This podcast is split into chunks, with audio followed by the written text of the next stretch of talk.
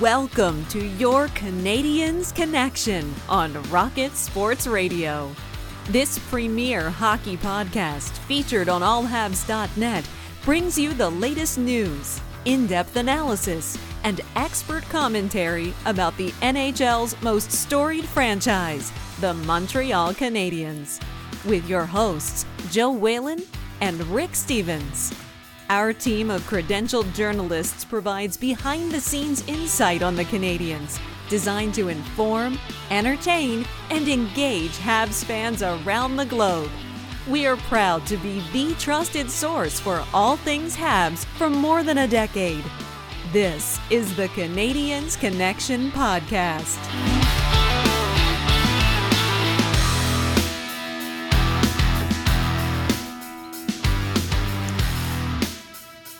Hello, everyone, and welcome to the Canadiens Connection podcast here on Rocket Sports Radio, keeping you informed, engaged, and entertained. My name is Joseph Whalen, and I'm going to be your host for the next hour. This is episode 95 of the Sergey, uh, 95 of the Canadiens Connection podcast. Excuse me, I got ahead of myself there. This is the Sergey Berezin episode, and I'm pleased to be joined, as always, by the by Rick Stevens, the Sergey Berezin to Olivier Michaud. There's too much going on today, Rick. I'm too excited too about excited. hockey being back. I'm getting ahead of myself all over the place here. It's game day. Why wouldn't you be excited? This is uh, we haven't been able to say that for a long time. Yep. I just I just wanted to be 9:30, get to the Canadiens game, and so I'm, I'm getting ahead of myself all over the place. Uh, that's uh, 9:30 Newfoundland time. For, Newfoundland uh, time, yes. So uh, don't uh, the ones that Don't get on- confused, yeah. In the uh, in the Eastern Daylight, uh, don't don't tune in at 9:30. Don't You'll have no, missed- yeah, yeah. yeah. That's a big chunk of the game you'll be missing. But uh, But episode 95. Wow. my gosh, Yeah, already. Yeah. It's we've we've gotten to episode 95. This is the end of the line as it pertains to Canadiens numbers. Numbers, There's yeah. not been a number 96 or 97 or 98 And we know. or 99. 99 is retired. Yeah. But yeah, it's been uh yeah, it's been quite the journey to get to this point to the Sergey Berezin episode and this is actually interesting because three straight episodes now. Started with Dougie Gilmour. Yeah. Last week, Yanic Perreault. This week, Sergey Berezin. That's three straight guys in the elusive club of played for both Habs and Leafs. Berezin. That's, that's yeah, yeah. No, and and that doesn't happen all that uh, No. that often. Uh, Berezin was drafted by the Leafs, uh, a tenth round pick back in '94 when the, the the drafts went a little bit extra long. Uh, drafted in the in the tenth round and uh, got to the Canadiens in the 2001-2002 season. Uh, brought over from Phoenix for Brian Savage. Um, he's got a bit of history attached to him. Um, he scored the the Montreal Canadiens franchise's ten thousandth home goal. wow. Yeah, so uh, if you don't remember him for anything else, uh, I mean, he only played 29 regular season games, six playoff games, so uh, you may have forgotten him. But, but uh, then back in 2015, you were reminded about him because he was living down in Boca Raton and uh, he was arrested for defrauding the government, def- defrauding Medicare, actually. Ooh. Yeah. Okay. Yeah. So, So all right. uh, he's notorious. He's notorious. Yeah. That kind of guy. Yeah. He's- And he's got a um, reputation. Olivier Michaud, um, a free agent signing uh, when uh, Jose Theodore needed a backup. Uh, and um, yeah, uh, Garon went down, and so they brought up Olivier Michaud, and he got into part of one game and uh, has a save per, a perfect save percentage. That's the Wow. only And- NHL game he got in, and and it was unblemished. So he uh, retires uh, with uh, an unblemished uh, save percentage, and now is the goaltending coach down over in Drummondville. And a goaltender to wear number 95. I like that. That's a, that's a bit of a different one. We Yeah, thought like that 60 was Jose Theodore was a little bit out there, but 95, I like that even better. The funny thing is, it was the same year for uh, Uh. Yeah. Berezin and Michaud. It was, yeah. That was the thing that I saw this morning. I was like, "What is this?" They swore it in the same season, but yeah, okay, that's Yeah. it, for an acquisition, I guess, coming in, and then you had a guy that wasn't going to be a fixture uh, for the Canadiens uh, in a backup goaltender, so it makes enough sense, I guess. But uh, but boy, oh boy, Rick, as I said, I'm getting ahead of myself. I'm I'm I'm too excited because hockey is back. Hockey is on right now as we speak, and we are at the position right now, August 1st where we have actual hockey to talk about, including a Canadiens exhibition game. And whether or not you want to talk about that is another conversation. But they did, in fact, play it. The Montreal Canadiens played against the Toronto Maple Leafs. Uh, 33 seconds in, uh, did not get off to a great start. Ben Chiarot uh, pinched in. Brendan Gallagher didn't recognize, didn't really cover his uh, defenseman. That led to a two on one. Tavares to Ilya Mikheyev. Mikheyev made it one nothing. Follow that up with a breakaway, uh, short-handed breakaway for Kasperi Kapanen. Uh, followed up by Alex Kerfoot. He made it two nothing. Uh, Suzuki, Nick Suzuki, with a fantastic play uh, a lovely pass, reminding mm-hmm. all Habs fans what made you fall in love with Nick Suzuki during this season. Just a feathery pass over to Tomas Tatar, made it two to one. Kerfoot with a tip, made it three one. Paul Byron got them a little bit closer with a rebound goal, making it three two. But then Morgan Rielly followed up his own uh, his own shot, got the rebound, made it four to two, and that's the uh, that was the final score in that one. Uh, so the Montreal Canadiens against the Toronto Maple Leafs, I think that's probably one of the better teams they could have played in preparation for a matchup against a team like the Pittsburgh Penguins when you have to deal with Auston Matthews and uh, John Tavares. But uh, they come up just a bit short in that one, so we'll see how they fare in the qualification round series against the Pittsburgh Penguins. Start starting tonight I, at 8 I'm, Eastern. 9:30 Newfoundland time. 9:30 Newfoundland time. There we go. Um, yeah, I, I, liked what the NHL did in in putting together rivalry matchups uh, with a lack of emotion in the building. We're going to get uh, to that a little later. Yeah. Um, it, it, was a way of of ensuring that the teams had some emotion, some internal emotion, uh, to be able to um, play the Canadiens Leafs as as uh, is a classic uh, matchup that goes back uh, many years, although uh, we've never seen uh, the Canadiens occupy the home dressing room in Toronto as we yeah. did this week. That was that was a little odd. Um, and uh, and and other things were were odd too. Um, yeah, but um, it, it, was it was uh, I thought both teams looked a little slow, um, a little slower, uh, a little sloppy, um, uh, slower, sloppier than than say uh, Vancouver, Winnipeg, or or the mm-hmm. Wild versus the Avalanche. Um, we didn't see the Canadian speed. Uh, the power play was uh, was a mess. Um, the you know the the the scoring chances uh, in in the game recap. And if you missed it, head over to allhabs.net for the uh, the game recap. Um, I've included a, a, a, graphic from Evolving Hockey, and it shows all of the Toronto shots piled up in front of the Carey Price in the crease. It shows the Canadiens in a you know scattered throughout the field. Um, yeah, it was uh, it was a, a, different kind of game. Uh, Carey Price kept them in. Uh, but uh, it, just couldn't. Uh, you know, he as as as people have said, he can't he can't be at both ends of the ice. So. Um, w- after the game, um, uh, Claude Julien blamed it on rust. Um, and, uh, you know, Gallagher said, yeah, that's all fine and well, but we don't have much time here. We got to get it together. Yeah. Yeah. I mean, you, you can say that, but I mean, there are however 23 other teams that are also dealing with that so you just have to roll with the punches when it comes to that. Uh, but rick we're at a point now august 1st the nhl is back. It is going to be on all day. It's going to be on all day tomorrow the day after that the day after that. We've gotten to this point now. But i think to understand fully where we are we need to take a step back and think back to where we were about 20 episodes in the, in the past episode 75 of the Canadiens Connection podcast, to be exact, when we were reacting to the NHL pausing their season. March 14th, 2020. Um, the announcement had come uh, that week that the NHL was pausing the season. So that's the start. Uh, we're we're at the restart now, uh, but but that's the stop. That was the stopping point. So I thought it would be interesting to um, to to to go back to that point and listen to the podcast. And you're welcome to. Uh, all of our podcasts uh, are in the archive, in the player. Uh, head back and choose episode 75, the Hal Gill episode. Um, mm-hmm. it, it, it, so much had happened that week. and uh, so much information, so much changed. And I think you said during the podcast that each day seemed like it was a week long.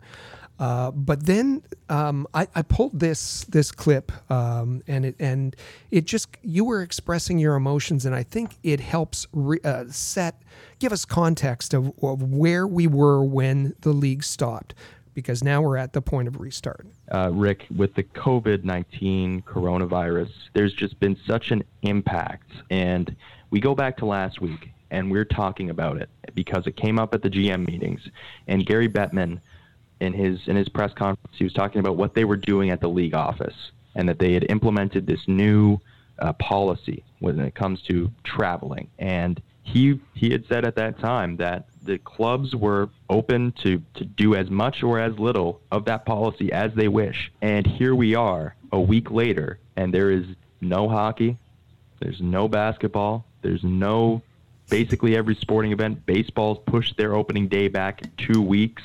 There's no NCAA March Madness tournament. There is nothing. Wednesday into Thursday was one of the strangest period of what 20 well it's 24 hours strangest period uh, between a day that i've ever experienced in my life uh, rick i mean what did you make of, of all of this the strangest period of your life strangest 24 yeah. hours of your life you you you really captured uh, the emotion of what was going on it and and and to think about that now it's almost surreal to and, and, I've said this to people when they ask me about what it's like to have sports back is that it feels like it's such a luxury that to go with we went 4 months without it. It almost feels like we we learned to live without it and that we we found ways to you know occupy ourselves other than sports but now that it's back yeah it, it's surreal to think about the fact that we will be watching hockey. That means something tonight, today, all day, and, and for the next couple of days coming up. But yeah, it, to to really understand the entire scope of this, yeah, to go back. I mean, remember back the day that it got canceled, the Montreal Canadiens were supposed to play a game against the Buffalo Sabres, and then that just didn't happen, along with the nine other games that were scheduled that night. And just how weird that entire thing was at the time compared to what became the normal over the last four months is just it's it's it's really uh, quite something to see how far it just sort of went along. And uh, yeah, now that it's back, I think everyone is going to be looking forward to it. Uh, to to have something to look forward to. and now we're back, and and now we're everybody's back. that that that um, excitement is back. That uh, with, with with a bit of uh, trepidation. Um, yes. I, I saw a quote from Jay Baruchel, who was quoted by the Gazette, saying, we don't need hockey right now. Uh, yeah. But I'll be watching it. Of course, I'll be watching it. And he talked about, you know, all of these, all of these new terms that were bubble cities. All of this stuff sounds ridiculous. However, that being said, I'll watch every second of it because it's back. Yeah, and I think that that's that's how hockey fans feel. That's how basketball fans feel. That's how sports fans feel to just have it. It's it feels like such a luxury to have it back. So yeah, you're going to watch whether or not you think it should be should be happening or, or whatever you might think of what's happening. I mean, that's another question entirely. But it's back, and uh, Rick, we do have uh, some interesting news to discuss before we get into discussing what's coming up. And, and I will say that in segment two, we're going to be discussing the qualification round series against the Pittsburgh Penguins. So that's coming up. We're going to be getting to much more, but we're going to be starting with some roster news for the Montreal Canadiens. Uh, Alexander Romanov, of course, has been on the minds of Montreal Canadiens fans uh, throughout this process, the, the last few months. Uh, but he was in a little bit of a tricky situation, obviously, with the quarantine, had to get the visa situation figured out. There's just been a lot going on in the life of Alexander Romanov, and uh, being confined to a hotel room uh, can't have been much fun for Alexander Romanov. Well, it's such a roller coaster um, that, that that he signed his his three year entry uh, level deal with with the Canadiens.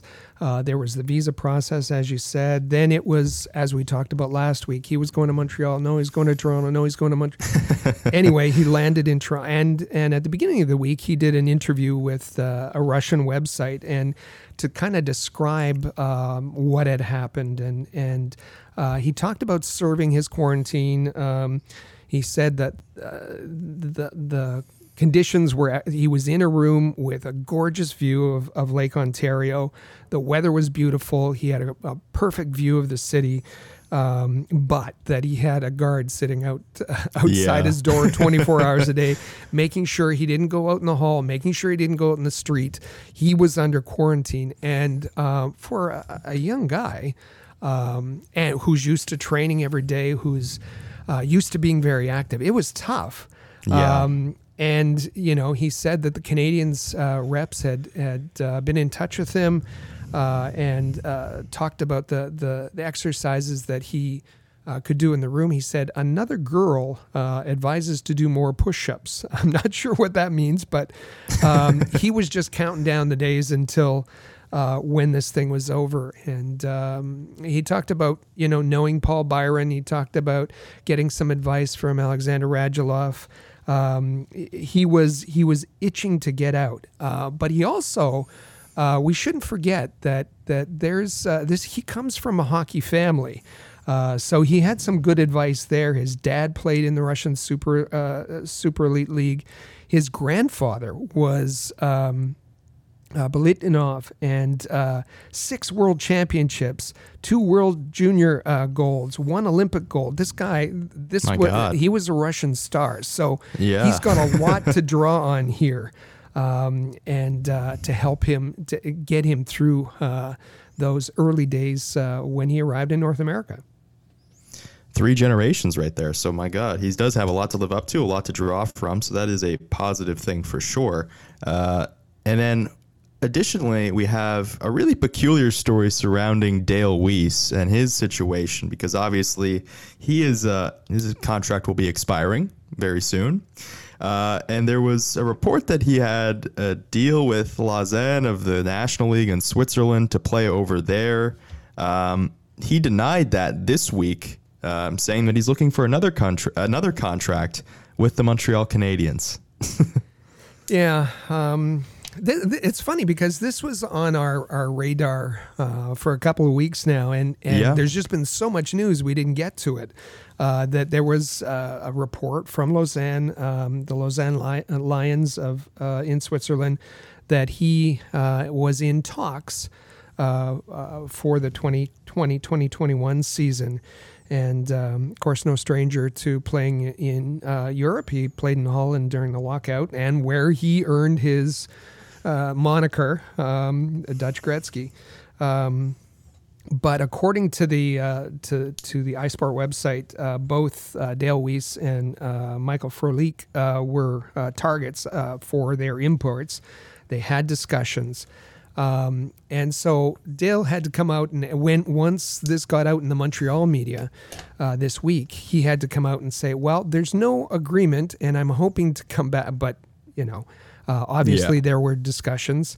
Uh, it's just very awkward. Uh, he has to say, uh, you know, um, I'm focused on the playoffs and all that. And his agent, Eleanor Waugh, said, uh, "We're just we're just weighing all of our options for next year." So um, the other thing that was noted is that uh, Dale Weise, who's active on social media, uh, has been liking and commenting on Lausanne uh, Instagram posts. Uh, so um, Okay. uh huh. If In that the means age of anything. In the age of social media, everything is put into that type of thing. So that that means everything. So, but the one thing that I'm curious about now is, does he become then Swiss Gretzky, or is he like Swiss Lemieux, or what happens with that? Like, That's is there going to be a? we'll we'll move on. We'll move on before we get too tied up in that. Uh, we have um, a rather interesting, and we said we're going to be discussing the Habs Pens qualification round series in segment two. But uh, Rick, you know, so now with with this just around the corner, it's starting tonight, getting getting rolling in the next couple of days. You have predictions coming out about each of the series and who's going to do what, who's going to win, who's going to advance.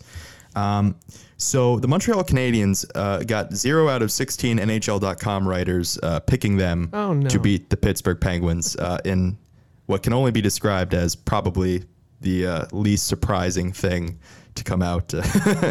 yeah, I mean, it, it, I think it makes sense, but uh, probably is that bulletin board material more bulletin board material for the Montreal Canadiens? Well, this has been uh, labeled the most uh, lopsided of series, but it only, as we started uh, last week, so you're saying there's a chance. It, it only reinforces that underdog role. And uh, we have, you know, uh, NHL.com, they came out. Nobody wants to pick the Canadiens uh, Le Journal de Montréal uh, on the uh, the press zone on uh, this earlier this week. We had JF Chaumont uh, from Le Journal de Montréal, yep. the Journal de Montréal uh, writers. Um, there were two that picked the Canadiens, including Réjean Tremblay, who said with a, a, little nudge, nudge, wink, wink that the Canadiens will sweep. Uh, wow. the Penguins. So, um, you know, he's having a, a, little fun with it. But I think, yeah, I think it's clear that that the Canadiens uh, are underdogs, and I think they're embracing that role, and there's nothing wrong with that. So while you have the NHL.com writers, zero out of 16 of them picking the Montreal Canadiens to beat the Penguins, on the opposite end of the spectrum, you have PK Subban, mm. who thinks that Carey Price can steal the series for the Montreal Canadiens. And thinking about PK Subban, he was there in 2014. He was there for Price's marvelous season in 2015. So he's seen Carey Price steal games and series for the Montreal Canadiens. So perhaps uh, drawing from that experience. This is player turned analyst now, uh, given that uh, not uh, involved anymore. Uh, PK, PK Subban, and uh, he really hedges his bets, doesn't, doesn't he? Because he, he said does. that he, if he has to put his money down, it's going on on Pittsburgh, but still thinks that uh, the Canadiens. might be able to steal this series, and if they do, there's only one reason, and one player only, and that's Carey Price. Carey Price can um, in PK Subban's opinion, make this uh, series interesting and uh, and could steal it. Uh, but he said, "I'm not betting against Sidney Crosby, whom he still considers the best player in the world." Yeah, and I think that would be a you'd be you'd be smart with your money in that sense to to put to put your money on Pittsburgh, I think is the right move. But one thing I will say about PK Subban, and we were talking about this before the show, say what you want. He goes to bat for Carey Price yeah. in the media, talking about how great a goalie he is. You know, there's a game I remember, I think it was the game against the New Jersey Devils this season, earlier this season, where the Devils came from behind and beat the Montreal Canadiens, or they uh, they allowed the Canadiens allowed uh, uh, however many goals, and PK Subban was like, "Well, listen, Carey Price isn't going to do it all for him. So that you know he's a great goaltender, but he can't do it all." So uh, that that's one thing I will say about PK Subban. Uh, moving on to what's becoming quickly my favorite segment. Uh, they said what? and we had a lot of material to draw from this yeah, week, we given the fact that the, the games, the Montreal Canadiens were looking forward to getting back on the ice in the exhibition game against the Leafs. And, and after the fact, of course, you got players commenting on what it was like to play in that atmosphere. Uh, one of the players that commented on the atmosphere of playing without fans in attendance uh, was Jonathan Drouin. He was. And um, uh, Jonathan Drouin spoke um, in English first and said, um, you know, it was tough. There, there wasn't any fans in the building, uh, no atmosphere, no energy, nothing happening. Uh, the, our detail wasn't there. All good comments. And then he spoke in French. Uh, and we don't often play uh, uh, French clips, and we'll explain what it what uh, what he's getting at. Uh, but here's Jonathan Drouin.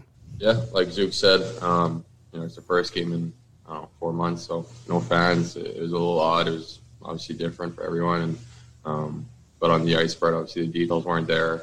But um, you know, it's hard to just put one game we haven't played in months, and I think everyone's more trying to get back to like like Sue said, game shape, all that stuff. We're trying to get back. We don't have much time, so we got to be ready for Saturday and, and, make sure we're way more detailed and way more on the puck than we were yesterday. C'est pas, de, c'est pas des rapports, il n'y a aucune ambiance, il n'y a rien qui se passe. Il y avait plus d'ambiance dans mes games à tombe 2 à Mont-Tremblant. So what he says there at the end is, and and uh, the first part, no problem. Nope. Um, second part, he's he said um, again about the no atmosphere, but he said there was more atmosphere for my games in Double B Atom Hockey in Mont Tremblant. Uh, and that kind of struck people a little bit funny. well, the thing that I will say about Jonathan Drouin, and I think we talked about this, was that he speaks like more passionately about his play in lower levels than he does at the present moment playing professionally in the NHL. It's like it's almost as if you know you you talk about when you played lower level sports. Any guy or any any person playing lower lower level sports will talk about their their glory days playing in high school or whatever. And Jonathan Drouin, as a professional athlete, goes back and does that. Almost, you know, we we we talked about it when he was going back and watching clips of you know Quebec Major Junior League hockey it's odd. It's it's it's really quite odd. And and the one part is is um, yeah, dissing the atmosphere. Does he really want twenty thousand fans in in the building? Yeah. Um, but then going back and and it kind of you can you you can feel the mindset and and you watch him. Uh, his body language, you watch his eyes uh, when he's saying these things, and it's it's obvious that his his idyllic view of the game is the game that he played prior to turning pro.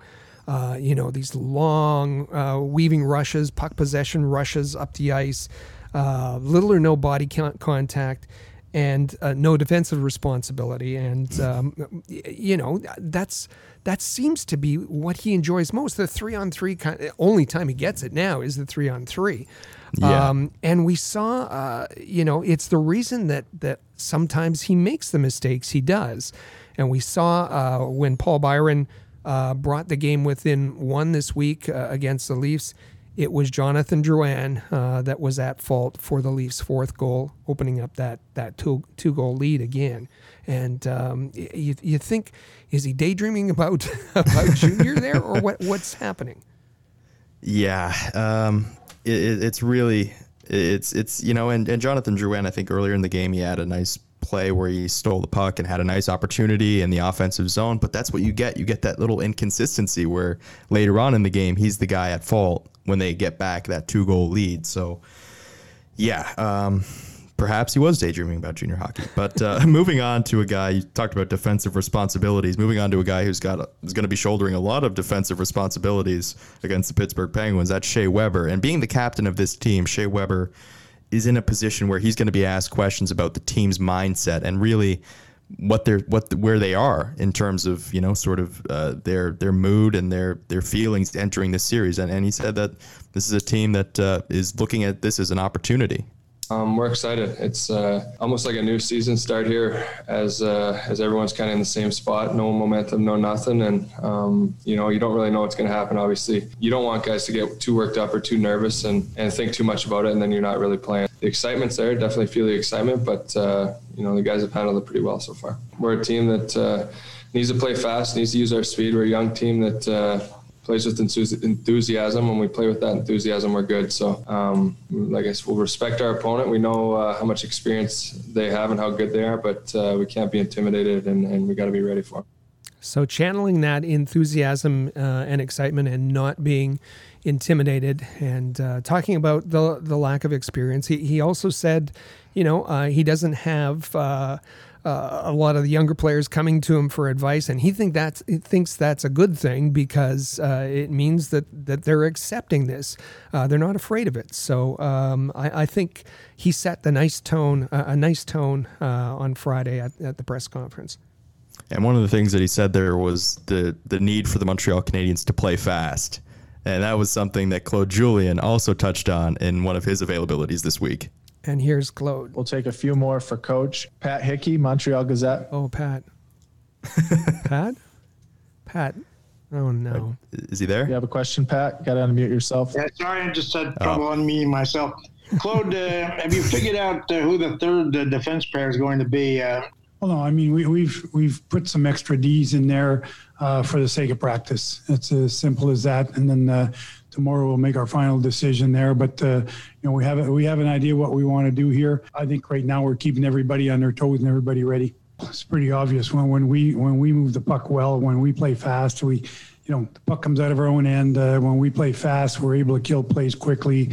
When we play fast, our, our transition game is good. When we play fast, our forecheck is good. Our scoring chances are good. So, you know, we, we've relied a lot on, on our, our on playing fast. And it's not about, you know, all speed and, and all recklessness, but I think it's playing fast and in the facet of the game that we think is important for us. Doesn't matter. Uh, I think when you look at our top three, uh, our top three are going to play, and then there's somebody who's going to be uh, put in a position to play sometimes with Petry regularly or, or once in a while bumped up, and uh, depends on who's playing well and who's having a good game. Uh, we're in playoffs here, so we got to be uh, able to put the best players and give the best players the m- most ice time of uh, of the group. So uh, hopefully, uh, all six of them are playing well, where we can uh, spread it out. And uh, if not, then we'll have to demand more minutes from certain guys and, and hope that somebody uh, steps in there and, and gives us at least the top four. So we, we shouldn't feel ashamed of being here. If anything, we should thrive on the opportunity and uh, we should take advantage of it. And I think, you know, we've got a young team and we know we're going to have to be playing, uh, you know, as best we can, maybe even over, over our heads if we uh,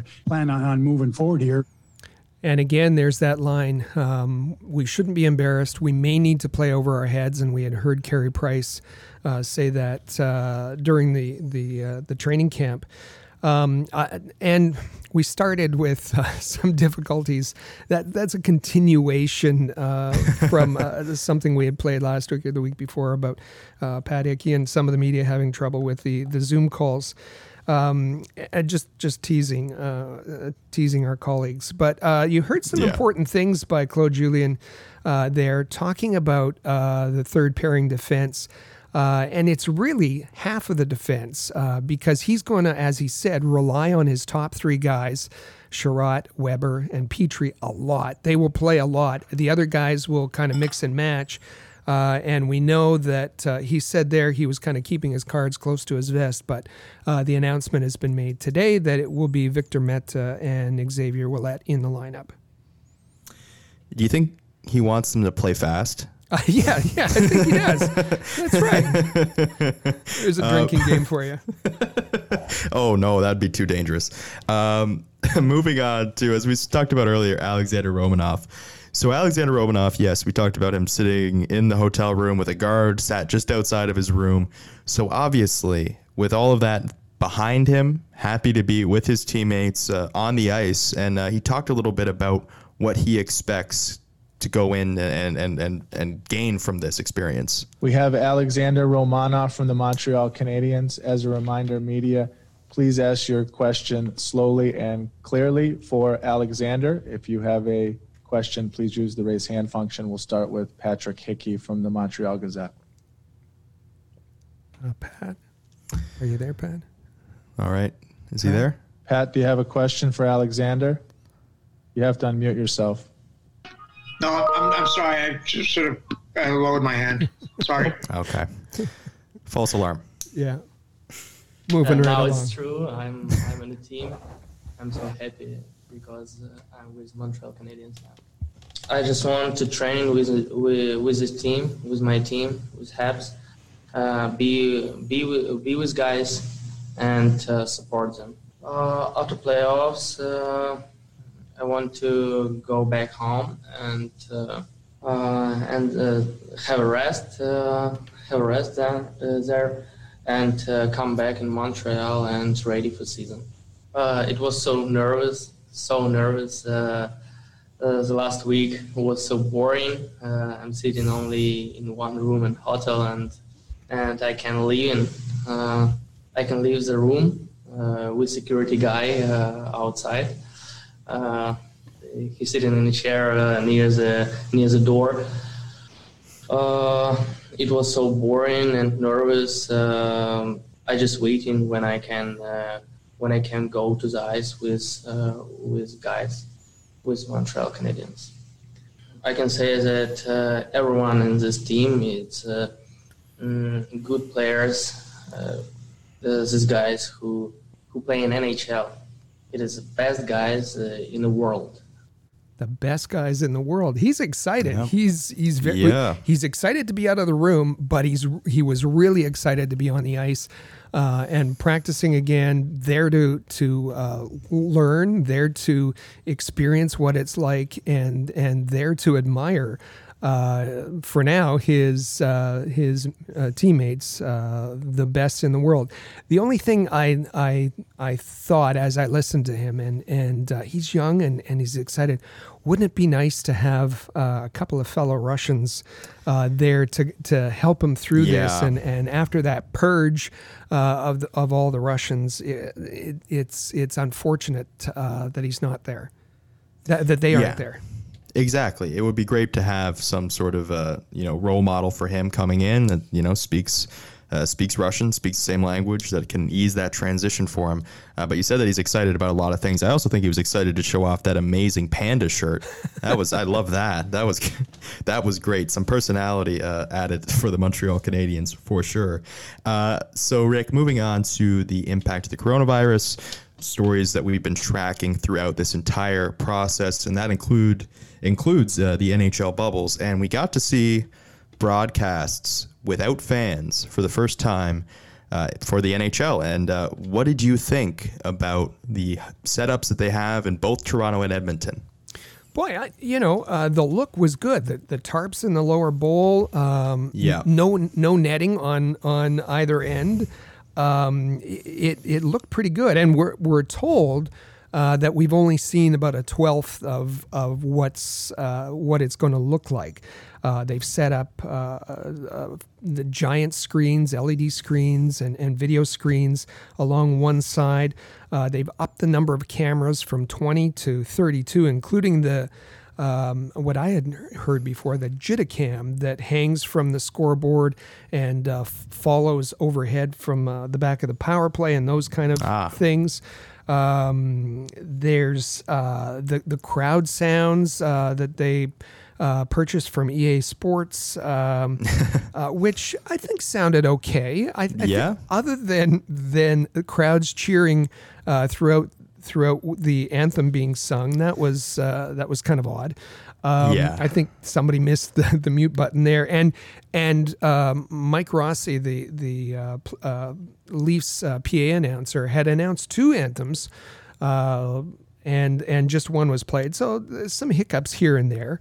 Um, you know, there was a five second de- delay on the broadcast so that you wouldn't hear uh, things you weren't supposed to hear. Uh, you know, we don't have a, a team full of Doug Jarvises who who refuse to swear, so um, uh, they had to put that in. Um, I, you know, it, it was it was pretty good uh, uh, for one uh, for some of the broadcasts. The Edmonton broadcast, we heard Chris Cuthbert. Welcome back, Chris Cuthbert. Yeah. He sounded great. Um, Louie DeBrusk, tone it down. You talk too much. we need to hear more, Chris. Yeah. Um, I I don't know. I, I I thought it wasn't bad. The only thing that I worry about, or one of the things I worry about, is the ice. The ice was terrible um, with for the the Canadiens uh, Leafs game, and when you're going to be having two and three games a day, um, you know. Uh, it's August. August in Toronto. It's hot, and um, there's humidity. Now we don't have the doors opening. We don't have fans coming in, so they're able to control the humidity better. However, uh, it's still warm, and uh, and you have all that traffic uh, with with multiple games a day. And what we don't know is the effect of those big, high-powered one side, the heat generated by those uh, LED screens. Uh, what's that going to have effect? And and besides the heat, um, you know, I'm biased. I, I think about what are the goaltenders going to think about this. Um, what's this going to do for puck tracking? Uh, are you know are Yeah. pucks going to get from the the the uh, goaltender's perspective? Are they going to get lost in those screens? Um, so anyway, I, I you know I had I had all kinds of thoughts, some positive, some negative, but but for the most part, I thought uh, the NHL did a pretty good job in uh, in in putting together a, a product that's enjoyable to to watch uh, from home. And, and you touched on all bases there. The one thing I'm going to to uh, talk about is the tarps that they had on the lower bowl seats because the thing that's been jarring about watching the MLB is that you have these empty stadiums with and I mean you're not going to do what the NHL did for like uh, you know uh, ballparks with you know 50,000 plus seats. It's just not going to happen. But you know that's the thing is I mean it's uh, they they covered that up so it's not quite as jarring and uh, yeah, the monitors, all the things that they have included in the arena, I, I think it looks great. We'll see how it all goes. Of course, this is something that we've been tracking for multiple weeks, so we'll keep tracking it as time goes on uh, and see. uh, You said it's only one twelfth of what the NHL actually has, so we'll see maybe. Yeah, that's what Maybe some uh, more Steve stuff. Bear said. Yeah. So we might see some more stuff yet. So that'll be a, an interesting thing to watch. Uh, I just talked about the MLB. Just an update on a story that we tracked last week with the Toronto Blue Jays. Just days before their season began, not knowing where they'd be playing their home games, and even days into the season not knowing where they'd be playing their home games. Uh, so the MLB's plan is quickly uh, falling apart because the Miami Marlins had 18 players test positive for the coronavirus. There's been five plus positive tests in the Cardinals organization, a couple in the Phillies organization yeah, it um, it's not going well. I said the Jays were emblematic of the MLB's lack of a plan. Well, the Miami Marlins, I think, uh, you know, it's not to say that the Jays aren't emblematic of the MLB's lack of a plan, but uh, the Miami Marlins even more so. Uh, and the MLB could be shutting down their season if the sport doesn't do a better job of managing the virus. This is what Rob Manfred told uh, Tony Clark, the head of the MLB Players Association. So this is uh, it doesn't look good for the MLB going forward. Uh, but Rick, with with that said, we will uh, take a break here on the Canadiens Connection podcast, and when we come back, we're going to be focusing in on the big questions for the Montreal Canadiens uh, entering this qualification round series against the Pittsburgh Penguins. Questions like can Carey Price steal the series, like PK Subban said that he might be able to. So we're going to get to that question and many more. Stay with us here on the Canadiens Connection podcast on Rocket Sports Radio. Rocket Sports Media is currently recruiting talented, motivated, and committed people to join our team. If you're a student wishing to gain experience, a young professional interested in broadening your credentials, an experienced hockey mind looking for a platform to share your expertise, or a passionate fan looking to contribute to our publications by connecting with fellow hockey fans, we want to hear from you. If you are bright, loyal, passionate, and willing to dedicate yourself to a remarkable team, visit allhabs.net and click the Join Our Team tab today. In every city around the world, sports fans flock to popular watering holes to share a few pints, some good grub, and to cheer for their team. Think your favorite sports bar deserves to be recognized? Or are you traveling to a new place and need to find the perfect spot to watch a game? HockeyPub.com is the answer. Find out where the best spots are in your city to eat, drink, and meet fellow fans. HockeyPub.com. Want the latest Habs news with game previews, reviews, and highlights? How about full coverage of development camps and special events? Looking to follow the Laval Rocket more closely this season? Perhaps you'd like to learn more about team prospects. Would you like a place to socialize with hockey fans all over the world? We've got what you're looking for at allhabs.net, the place where you'll find everything you need to be the most informed and connected Habs fan around. allhabs.net.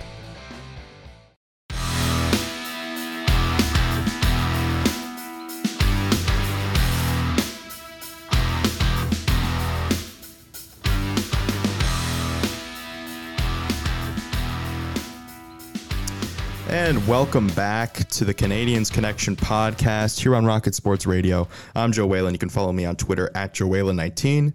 Uh, with me in studio is our president, founder of Rocket Sports, uh, Rick Stevens. You can follow him at All Habs, and you can follow at Habs Connection on Twitter, Facebook, and Instagram. Visit our website at CanadiensConnection.com. Um, so, Rick, as we said, we're going to be discussing some of the major questions for the Montreal Canadiens in this qualification round series against the Pittsburgh Penguins. Uh, as we said, zero out of 16 of the NHL.com writers picked the Montreal Canadiens. They are the underdogs in this series, and they're embracing that role, as they should. But, Rick, we'll start with the question, I think, because we have to remember back to when all of this was being sort of discussed and the hypothetical situations about what these series would look like for the qualification round. And Carey Price was somebody that was brought up as being a reason as to why you can't do a best of three because Carey Price can steal two games rather easily. Stealing three out of five, a little bit more of a difficult thing to do. So when you're looking at this matchup, realistically, can Carey Price steal this series for the Montreal Canadiens? I think, and I think you answer that yes or and no. Um, I, I think, as Carey Price himself said, um, you know, I, I can elevate my play. We can all elevate our play, but but I need I, I need my teammates here, and that was those were the words of, of Carey uh, himself. He said he couldn't do it alone. Um, you know, I looked at one of the Pens Penguins analysts uh, said, "Price is magnificent." But he's only one player. And I think that's kind of where I, I sit on this. Um, far be it from me to argue with uh, Scotty Bowman, uh, but he was asked about this question: uh, Can Pr- Carey Price steal the series? And he said, "Price will keep games close, but goaltenders can only do so much." And and that kind of reminded me of of um, Patrick Roy in '93, the last Stanley Cup, and and what you know we know that Patrick Roy, ten straight overtime wins. Uh, Patrick Roy was making the saves but we forget someone was scoring those game-winning over, uh, overtime goals for the Canadiens. Yeah. So even Patrick Roy needed help there, and I think the same applies in this case. Yeah, and I mean, when you're looking at, like I said, I think the Toronto Maple Leafs presented an interesting challenge for the Montreal Canadiens in that exhibition game because this is what is going to be. I mean, you're looking at a team that is I won't say is built in a similar way, but you have Auston Matthews and John Tavares, and that's pretty good practice for playing against Sidney Crosby and Evgeny Malkin. As good as you're probably going to get. So what we saw in that game was defensive errors. You had the pinch from Ben Chiarot early and the early early on in the game, 33 seconds in to be exact. Gallagher not covering up for his defenseman. You had guys not tying up guys in front. You had a shorthanded breakaway. Those are not the chance. You have to contain at least a little bit your opposition in order for Carey Price to give you a chance to win these games. If you are giving up those types of chances consistently, you are not going to go very far. And that's what we saw from the Montreal Canadiens this year was that Carey Price would make the first save, maybe make the second one, but his third, fourth, fifth opportunities in front where guys aren't being tied up is where guys would be making making Carey Price and the Montreal Canadiens pay. So that is where I think this is all going to lead. Is Carey Price? Yeah, he can keep things close and he can make big saves for you, but you're going to need to help him out, as he said and as you just said, um, because yeah, goalies can only do so much. Right. Um, so with that said, I kind of teased the next question with the last one. Can the Canadiens defend two elite centers? And this is, you know, this is the the challenge with the Pittsburgh Penguins. Sidney Crosby and Evgeny Malkin for the past 10 years. Every Eastern Conference team that's had to play them has had to do this. But can the Montreal Canadiens do it? Boy, um, you know, you look at those those two lines: um, uh, Crosby with Guentzel and Sheary, uh, Malkin with uh, Jason Zucker and Bryan Rust. Bryan Rust, who's uh, people forget about, but uh, he had a great season. He did. Um, and uh, Thomas Plekanec was uh, interviewed this past week, and he's he's defended uh, Sidney Crosby. He's got under the skin of Sidney Crosby. Yeah. Um, and he was he was asked, "Was so? How do you do it? Uh, what advice do you have for Phil Danault uh, on Crosby? Uh, just talking about Crosby alone." Um, and Plekanec said, "You know, uh, I didn't. Um, it it ha- when you're defending Crosby, it has to be a five man unit working together. It takes a complete five man unit uh, to defend against Crosby, and then presumably the same thing against Malkin because yeah, they have two elite centers uh, that they can throw at you." And yeah, before you ask if they can defend two elite centers, I think you need to ask if they can defend one elite center because you have to think, okay, who's going to be playing against Sidney Crosby? Most likely Phillip Danault. Who's going to be playing him uh, on the back end? Most likely Shea Weber, and he's most likely going to be playing with Ben Chiarot. So, you know, I think that you have got one guy in Shea Weber that is capable at being a part of that five man unit that Thomas Plekanec speaks of. But the merits of the other two, I think, are very much you, you can put those into question. So it's not going to be uh, an easy task. It's going to be a very tall order, and yeah, it's it's going to really test the Montreal Canadiens because okay, if you have Phillip Danault playing against Sidney Crosby, who draws Evgeny Malkin? Is it going to be Nick Suzuki? Is it going to be Jesperi Kotkaniemi? Is it going to be Max Domi? Probably not Max Domi.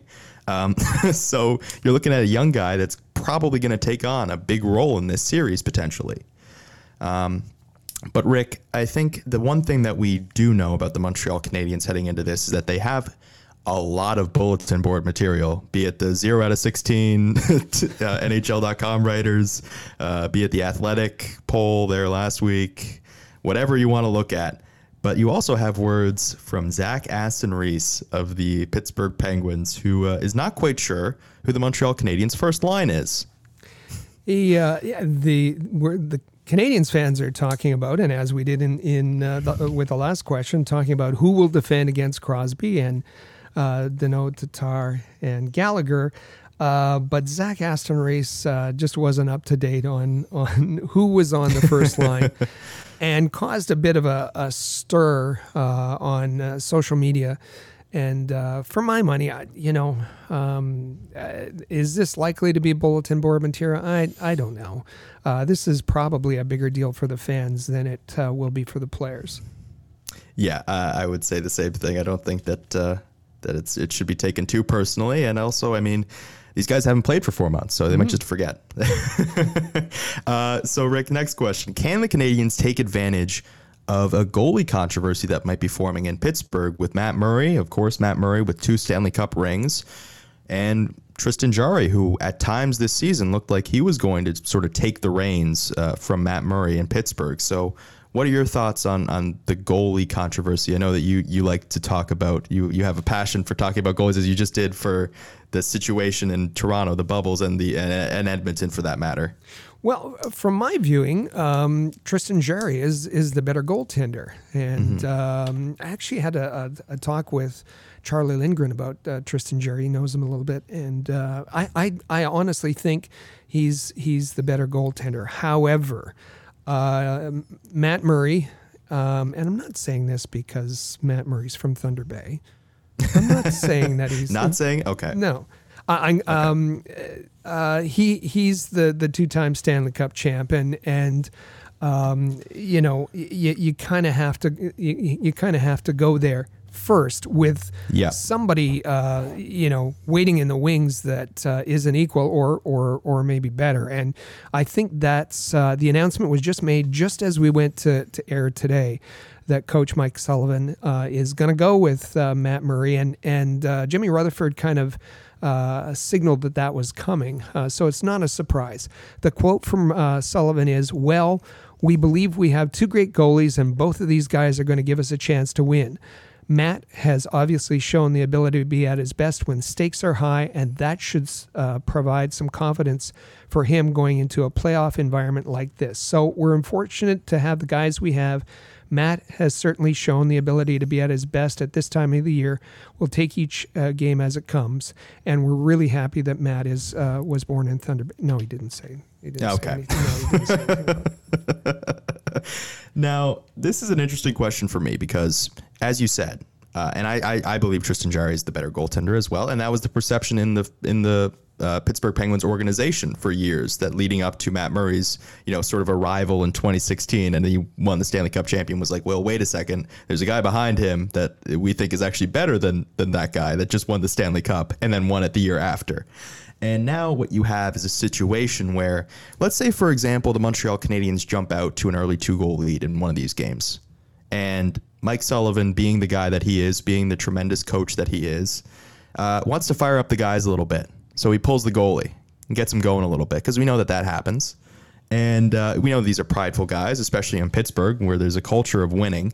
Um, and then, anyways, you bring in Tristan Jarry, so the job isn't done. You've scored two goals early. Congratulations. But then you have to deal with Tristan Jarry and the fact that the Pittsburgh Penguins are a high powered offensive team that can get back in just about any game. So that's the thing where I think for this, I don't know if the Canadiens can take advantage of any goalie controversy or anything like that because they're two really good goaltenders, as you said. So you get yourself in a situation where even if you beat one, well, then the other guy's coming in and he's pretty good. So yeah. it's going to be a difficult situation situation for the Montreal Canadiens to navigate. Another dif- another difficult situation for the Canadiens to navigate will be the battle of special teams because uh, it looks like it's going to be pretty one sided, and the exhibition game did not inspire a whole lot of confidence when it came to the, especially the power play. Uh, that that had its uh, certainly had its struggles, other than uh, Nick Suzuki at the end of a power play, but it kind of you know it, it, generated during the power play, and then he slid the pass over to Tatar. But beyond that, not much positive to take out for the Montreal Canadiens special teams. And you have the Pittsburgh Penguins who uh, make you pay when you take a penalty. Yeah, this this could uh, special teams could be a big difference in this in the series, and uh, on the negative side for the Montreal Canadiens.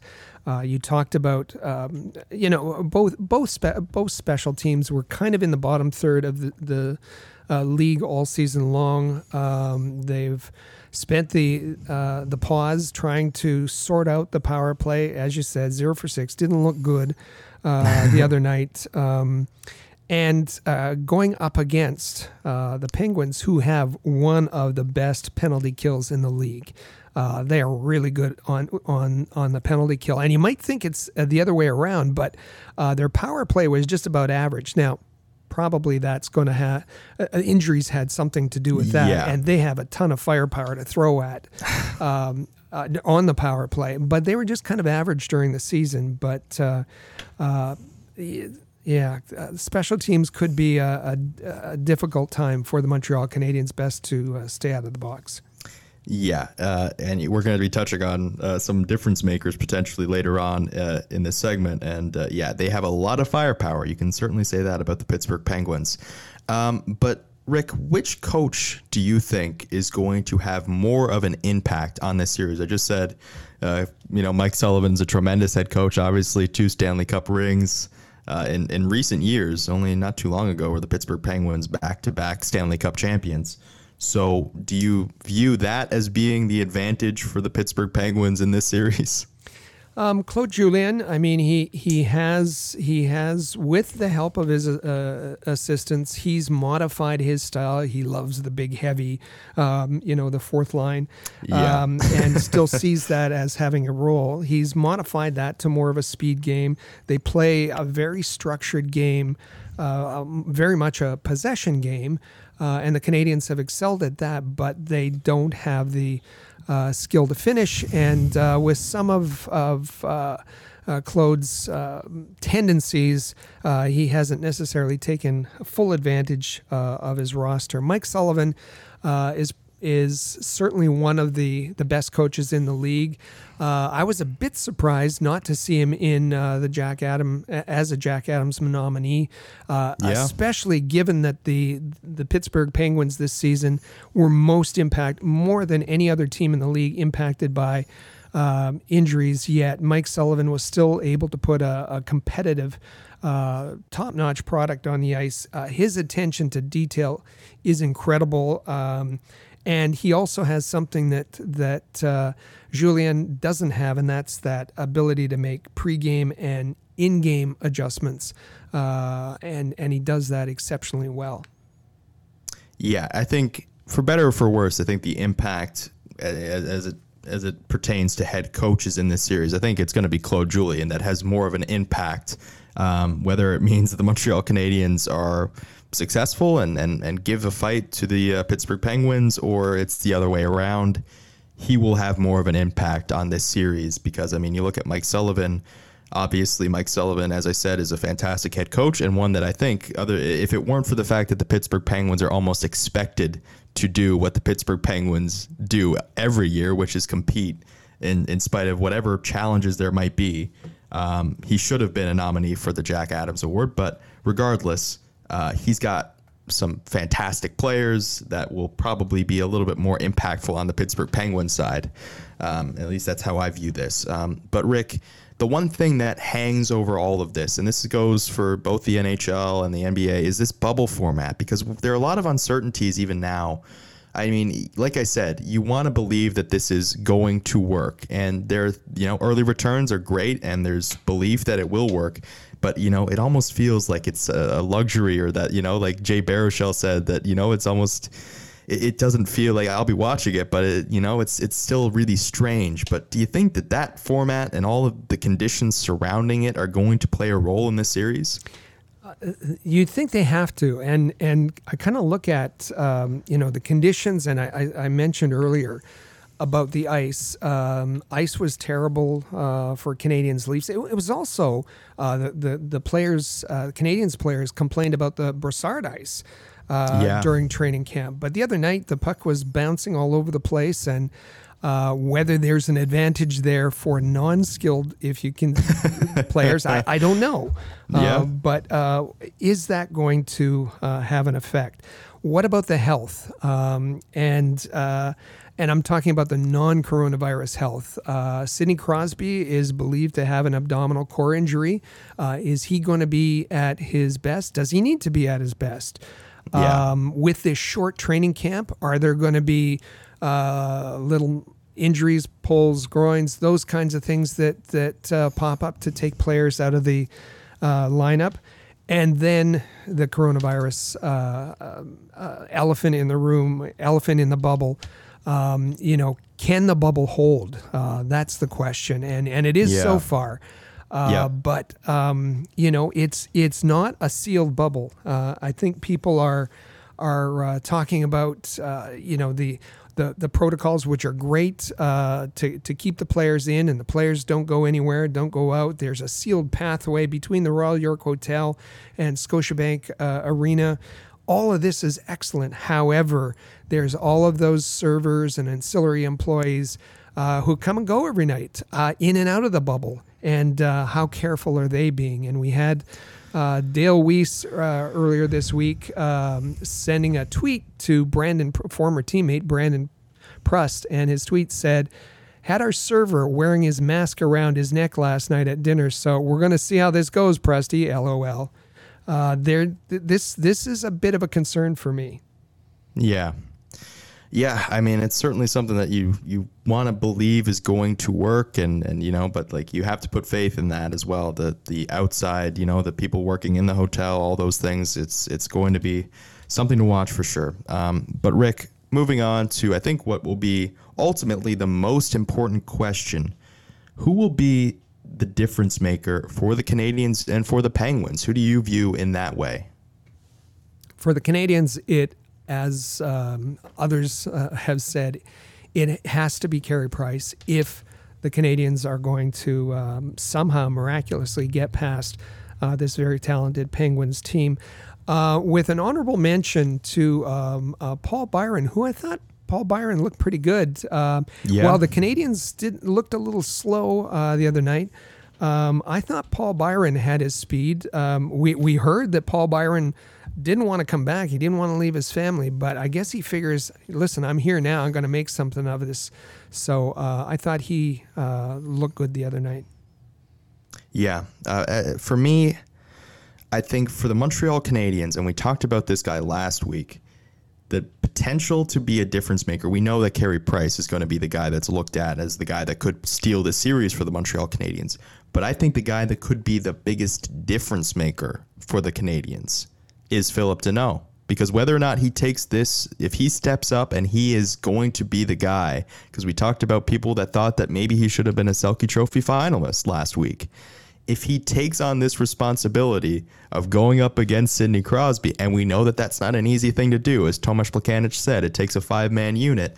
Phillip Danault is going to be the guy that matches up on, on against him when it comes to the faceoffs, when it comes against it, you know, positionally, he will be matching up against Sidney Crosby, and whether or not he is successful in doing that, and what I don't know what successful I don't know how you define successful in this uh, scenario whether it's only holding him to one point or two points because he's Sidney Crosby at the end of the day.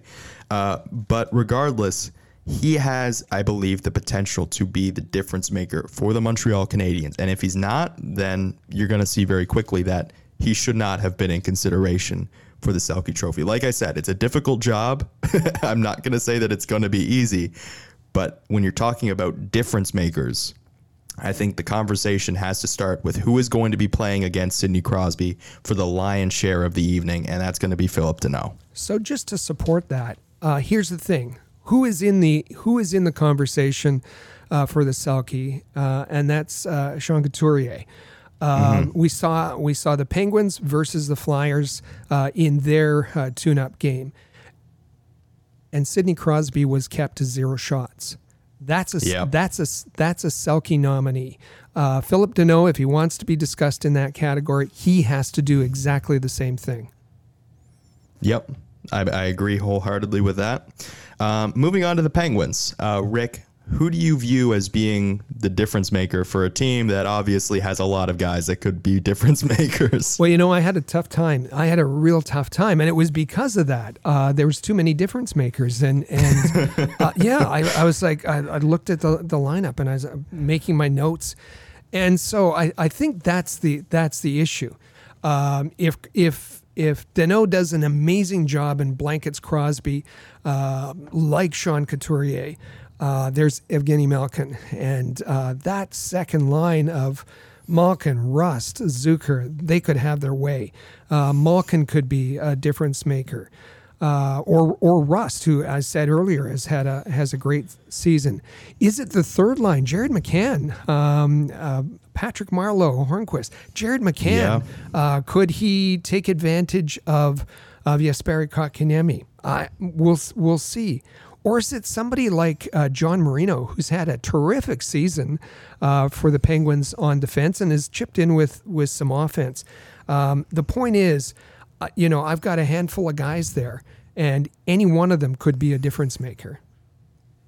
And for me, uh, the guy that I settled on ultimately and obviously, like you said, lots of guys that could be difference makers for the Pittsburgh Penguins. Isn't that a luxury to have a lot of really talented hockey players? Uh, but for the Pittsburgh Penguins, I think when they went into this, going into you know back back in March, like we said when we were discussing episode seventy five of the Canadiens Connection podcast, when the season was paused.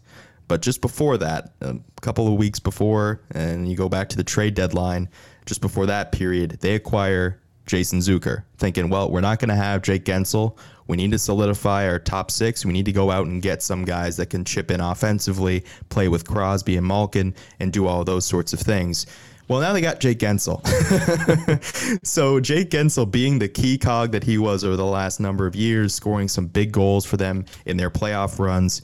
I think that that's going to be ultimately the difference maker because I think that's going to give them a shot in the arm too. Is the fact that they didn't think that they were going to have this guy, and here he comes. Here he's he's back playing again, and they've got even more firepower than they thought they were going to have. They have Jason Zucker and Jake Guentzel now, in addition to having, as you said, a, a really solid third line. They pick up Patrick Marleau, get some more experience, and Patrick Marleau, of course, still searching for that Stanley Cup. So maybe his experience and and and his desire to add to his resume might uh, put them over the top as well. But I had to say Jake Guentzel just for the fact that they get him back when they weren't expecting to have him for their playoff run. So for me, uh, I think it will be uh, it will be Guentzel in the end. But obviously, lots of guys to choose from. They also got Brian Dumoulin back, which that'll be that'll be nice for them to have as well.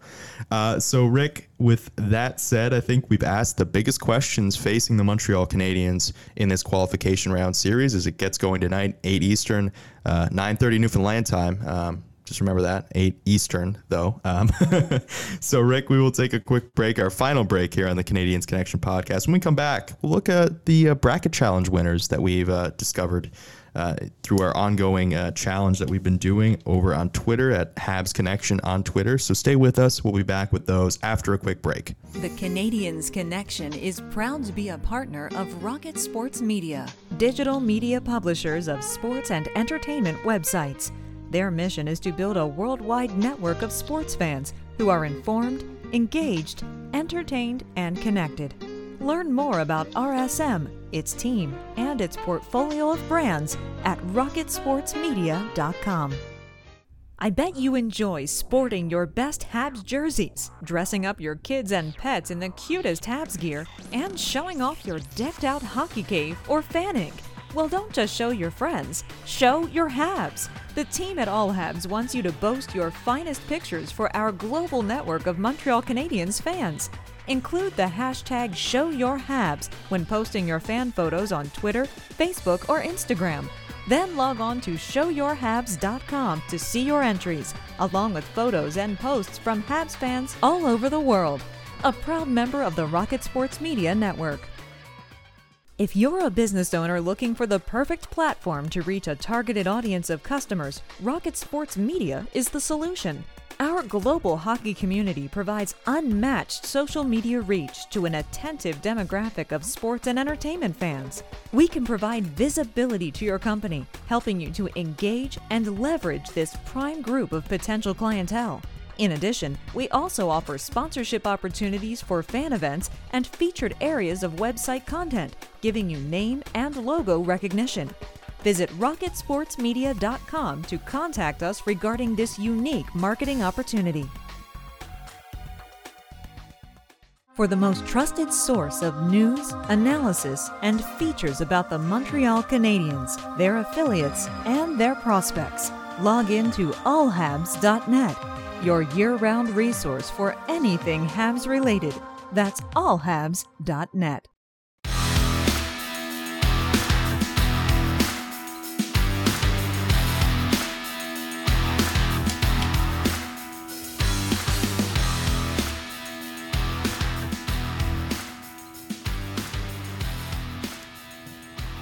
And welcome back to episode 95 of the Canadiens Connection podcast here on Rocket Sports Radio. And uh, you can follow at Habs Connection on Twitter, Facebook, and Instagram, and visit our website at CanadiensConnection.com. Um, Rick, given I just mentioned the Twitter account at Habs Connection, what we've been doing throughout this pause is posting polls, you know, of mon- members of the Montreal Canadiens in the 2000s onwards Mm-hmm. to present, 2000 to 2020 to, to just sort of keep Habs fans engaged. You know, that's what we do here. We inform, we engage, and we entertain, and we at least try to do that uh, on a week to week basis. And one way that we have been doing that is with this bracket challenge. And we want to thank our colleague Mike Rashel because he was the one that brought that to our attention to do a March Madness style tournament. In the end, we did two divisions. We figured because now NHL hockey is back, we'll put a pause, hit the pause button on that. But we did determine our winners for the forward and the defenseman. And the forward winner, which we uh, discovered a few weeks back, Saku Koivu. Uh, the defenseman, Andre Markov. And with all this talk about Alexander Romanov, uh, would wouldn't be a bad thing if he uh, if Alexander Romanov were to emulate the career of Andre Markov. Just saying, just saying, not to put any expectations on the guy, but just saying. Uh, but Andre Markov and Saku Koivu, the two winners. Uh, uh, Andre Markov beating out Shea Weber in the final. It was actually, you know, uh, some people saying that it might have been a little bit too close. Uh, was, I believe, it was 65 35 split uh, for the final vote for the defenseman, and uh, Andre Markov ending up as the winner in the defenseman bracket, the Larry Robinson division, as we put it. So, uh, Rick, uh, as I said, want to thank our friend and colleague Mike Rashel who uh, brought that up. It was a great idea. It really um, it, it promoted some really interesting conversation about you know where you view guys and how you view guys that have played, you know, maybe played 10, 15 years ago versus guys that are playing currently for the Montreal Canadiens. It was lots of fun. Uh, thanks to uh, both of you for putting that together, and uh, and yeah, it, it brought back names that uh, maybe fans hadn't thought about in in a while, and then um, it challenged fans to kind of evaluate them. Um, uh, you know, players who didn't necessarily play together. So uh, it was a, a, great fun exercise, and and one of the things that um, during the pause helped keep fans engaged. Yeah, absolutely. so, Rick moving on, we will uh, I'll let you speak here about the difference that we we we've gone through some changes and we've expected that during the pause. We may have some listeners that were listening before the pause, maybe back now because NHL hockey is back. So I know you wanted to say some words about the changes that we've gone through. Well, listen, we, we we're grateful for those that uh, that stayed with us every week. We put out a podcast. We put out two podcasts uh, yeah. every week, and um, and uh, for those that that stuck with us week after week, and as you said, welcome back those who may have taken uh, their own little pause. Uh, we used the time pretty effectively. Uh, we we wanted to uh, make changes to the way we presented our podcast, our audio content.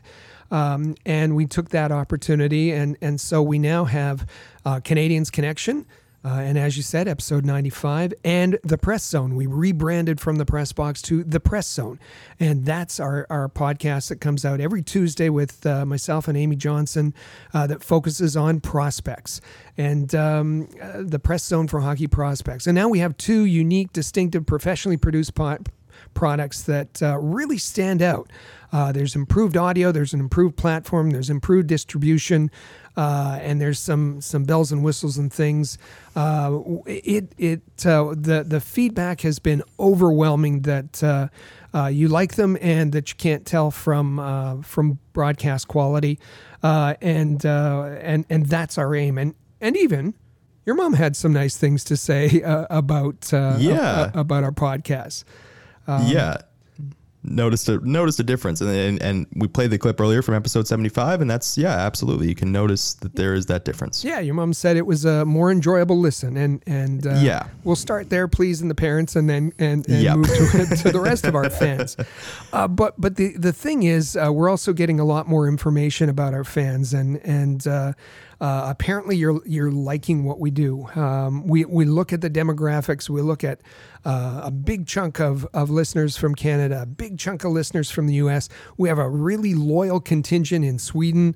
Uh, we have uh, Australian viewers, we our listeners. We have uh, South American listeners. We have Finnish listeners. We have Russian listeners, uh, and that may increase with. Uh, uh, with uh, Alexander Romanov, it's it's Yeah. it's fascinating. For me, the interesting part is that half of our listeners are 34 and under, half of our listeners are 35 and over. So we have a perfect uh, cross section of, of Canadiens fans, and that's what, who we like to engage. And we like to hear from you too uh, on our social media and uh, and on our Rocket text line 5853 Rocket every single week. Um, the fun thing for me is uh, our listeners, 92% of them are subscribed. They are subscribed to this podcast. And if, you, if you're listening for the first time and you haven't, make sure you subscribe. Uh, then you'll get them every single week and you won't miss a thing. And, and also let your friends know. The other thing is that uh, in this this business, sometimes, you know, I, I've done it. You've probably done it. You're listening to a podcast and you say, "Oh, gee, I'm bored of this," and you click off. Uh, for our listeners, they listen to 95% of the episodes. Maybe they click off for the the, the end credits, uh, Yeah. but they're sticking w- with us from beginning to end.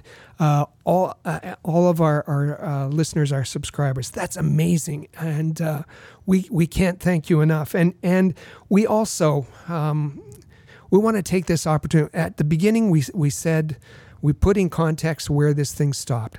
Now we're restarting, and we want to thank everybody. We want to thank our listeners. We want to thank our subscribers, but we want to go beyond that and thank the first responders and healthcare workers that, um, you know, we got to remember how we got here. This pandemic Yeah. caused the coronavirus, and there were people that that helped us get through it. There were not not, not just uh, first responders uh, or healthcare workers. There were responsible people who re-engineered their lives to work from home and to help limit spread uh, of the virus. And uh, you know, with the the NHL has the we hashtag We Skate for. Uh, we want to do that We Pod for uh, hashtag We Yeah. Pod for because you guys have been amazing, and we thank every single one of you. Thank you for st- staying with us. Thank you for coming back, and thank you for doing your part uh, to help all of us help uh, this society through this difficult, difficult time. Yeah, uh, incredibly well said, Rick. Um, the one thing that I will say is that we, yeah, we, we made a point after each episode, at the end of each episode, to say, you know, thank you to those people that have put themselves that that were in positions, the healthcare workers, the first responders. We wanted to make it very clear that those people were the ones that got us back to this point, and everyone that was socially distancing, everyone that was wearing a mask, everyone that was doing all those things also played their role in getting us to this point. So, uh, of course, and and yeah, it all comes full circle. We started with a clip from episode 75 when it was paused, and now here we are, game day. Game day. NHL hockey is back, and we are so thrilled that we have a loyal listenership that comes back every week to listen and hear our thoughts on the Montreal Canadiens, and a, a really diverse one from the way that you put it, with a lot of people tuning in from all around the world and uh, and of all different ages. Um, so it is fantastic to be back, to have hockey back, and uh, I will say that next week uh, it will be you as well as Chris G back discussing the uh, the qualification round series against the Pittsburgh Penguins. We we set the table. You and Chris are going to look at everything that has happened in the series to that point, or maybe by that by that time it'll probably be it might be over by that point. We we don't know. We'll see. But we, you guys will you guys will always, as you always do, you will bring the uh, entertainment, the engagement, and uh, and it'll be a great listen. So, uh, Rick, I guess with all that said, we will say goodbye for another week here on the Canadiens Connection podcast. But we will be will we will be back next week discussing the qualification round series because the NHL is back. Click subscribe so you never miss an episode of Canadiens Connection. Visit allhabs.net for breaking news about the Montreal Canadiens.